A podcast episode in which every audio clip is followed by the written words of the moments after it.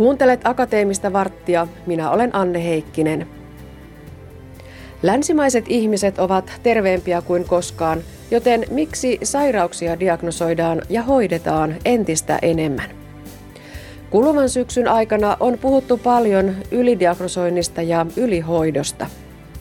Ylihoidolla tarkoitetaan liian kovien tai tehottomien hoitojen käyttöä. Ylidiagnosointi on puolestaan sitä, että löydetään tauteja, jotka eivät olisi koskaan aiheuttaneet haittaa tai vaivaa. Esimerkiksi runsaita antibioottihoitoja tai syövän seulontatutkimuksia on sanottu turhaksi hoidoksi ja turhaksi diagnosoinniksi. Joskus ylihoito tai ylidiagnosointi voivat aiheuttaa potilaalle todellista terveyshaittaa, jos potilas saa tarpeettomia lääkkeitä ja hoitoja turhan diagnoosin myötä. Risto P. Roine toimii Itä-Suomen yliopistossa potilasturvallisuuden professorina. Mitä hän ajattelee ylidiagnostiikasta? Siitä kuullaan nyt. Aluksi puhutaan potilasturvallisuudesta. Potilasturvallisuus on semmoinen, johon on oikeastaan vasta parikymmentä vuotta sitten herätty ensin USAssa ja Englannissa, että, että hirveän suuri määrä potilaita kuolee haittatapahtumien takia tai, tai saa sairaalahoidon aikana erilaisia haittoja, joka kymmenes potilas suunnilleen. Ja, ja sitten on herätty, että näitä pitää ruveta estämään. Ja, ja Suomessakin on sitten vähän jälkijunassa herätty asiaan. Ja, ja Itä-Suomen yliopisto on ollut siinä mielessä edelläkävijä, että on sitten perustanut tämmöisen potilasturvallisuuden professuurin asiaa eteenpäin viemään. Toki sairaaloissa tehdään potilasturvallisuustyötä ja siellähän se niin kuin suurin osa siitä työstä tehdään siitä käytännön työstä, mutta tarvitaan tutkimustakin ja opetusta asian suhteen. Tästä ylidiagnostiikasta, ylihoidosta on nyt tänä syksynä puhuttu kovin paljon. Minkä vuoksi asia ajankohtaistuu juuri nyt? No se on, en tiedä onko se ajankohtaistunut juuri nyt, siis varmaan se ilmiö on ollut kauan olemassa, mutta että siihen on herätty nyt viime vuosien aikana entistä enemmän kansainvälisesti ja, ja nyt myös Suomessa. Meillä oli kuukausi sitten, Helsingissä oli tämmöinen Too Much Medicine symposiumi, kolmipäiväinen symposiumi, missä usko on tullut, tulleet todisti sen puolesta, että, että lääketieteessä tehdään ihan liikaa asioita ja, ja näin se varmasti on. Kyllä sen on kaikki lääkärit tiennyt iät ja ajat, että me tehdään liikaa asioita, mutta, mutta se on vähän vaikea rajoittaa, mistä, mistä lähteä liikkeelle, että ää, rajoitetaan asioiden tekemistä. Siis ihan tyypillisen esimerkki on, on antibioottihoidot, joita määrätään ihan liikaa, on aina määrätty ihan liikaa. Kaikki tietää, että niitä määrätään liikaa, mutta jos sulle pitäisi määrätä semmoinen, mä oletan, että sä välttämättä haluat semmoisen ja sitten mä määrään sen ja sillä siisti, vaikka se on turhaa. Mm. No voiko sen turha diagnoosi ja ylidiagnosointi, voiko niiden välillä laittaa yhtäläisyysmerkit? Hyvä kysymys. En, en tiedä, voiko olla, no, voiko olla turhia diagnooseja, en tiedä, voiko semmoisia olla. Mutta siis, eh, en, en mä osaa sanoa, että onko ne sama asia. Mutta siis ylidiagnosointi on periaatteessa, no kyllä se on turhaa diagnosointia, siis kehitetään uusia sairauksia – tai kehitetä, vaan, vaan löydetään niin kuin uusia asioita, ruvetaan kutsumaan niitä sairauksiksi, vaikka ne on ennen ollut enemmän tai vähemmän ihmisen normaalisen käyttäytymiseen kuuluvia asioita. Ja, niin kuin, tämä ei podcastissa näy, mutta yksi tyyppi esimerkki on kaljuuden hoito, joka, josta on kehitetty sairaus, vaikka se on ihan normaalia, normaali tapahtuma ihmisen elämässä. Mm.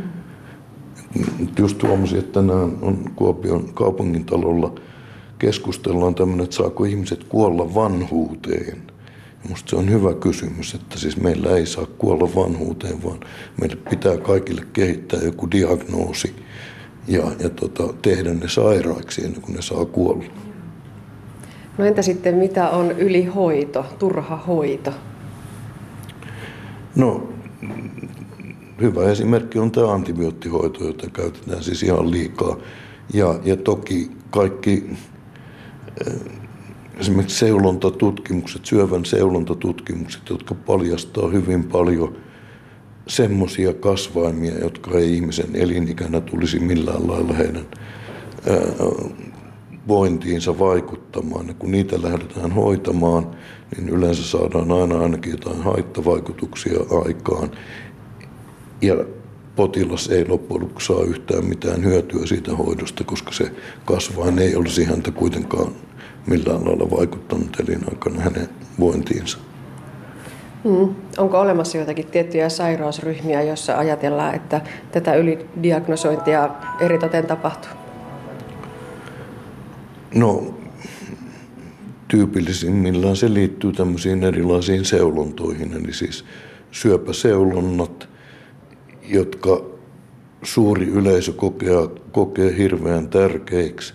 Ja tärkeitä ne varmasti onkin, mutta että niissä on hyvin suuri vaara, että ne paljastaa paljon turhia syöpiä, ja, ja, jotka johtaa sitten A, sen potilaan sairauden tuntoon, ahdistukseen, pelkoon siitä, että nyt minulla on syöpä, ja B siihen, että sitä lähdetään hoitamaan ihan liian järein keinoin, ja siitä hoidosta ei ole hyötyä. Nämä nyt on, on tyypillisimpiä. Sitten kaikki, kaikki tämmöiset muutkin seulonnat, missä, missä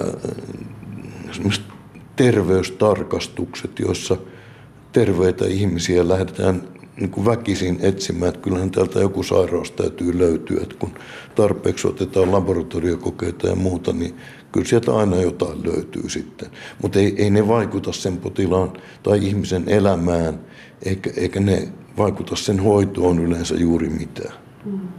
No miksi me ylidiagnosoimme, ylihoidamme? Kenen intressi se on?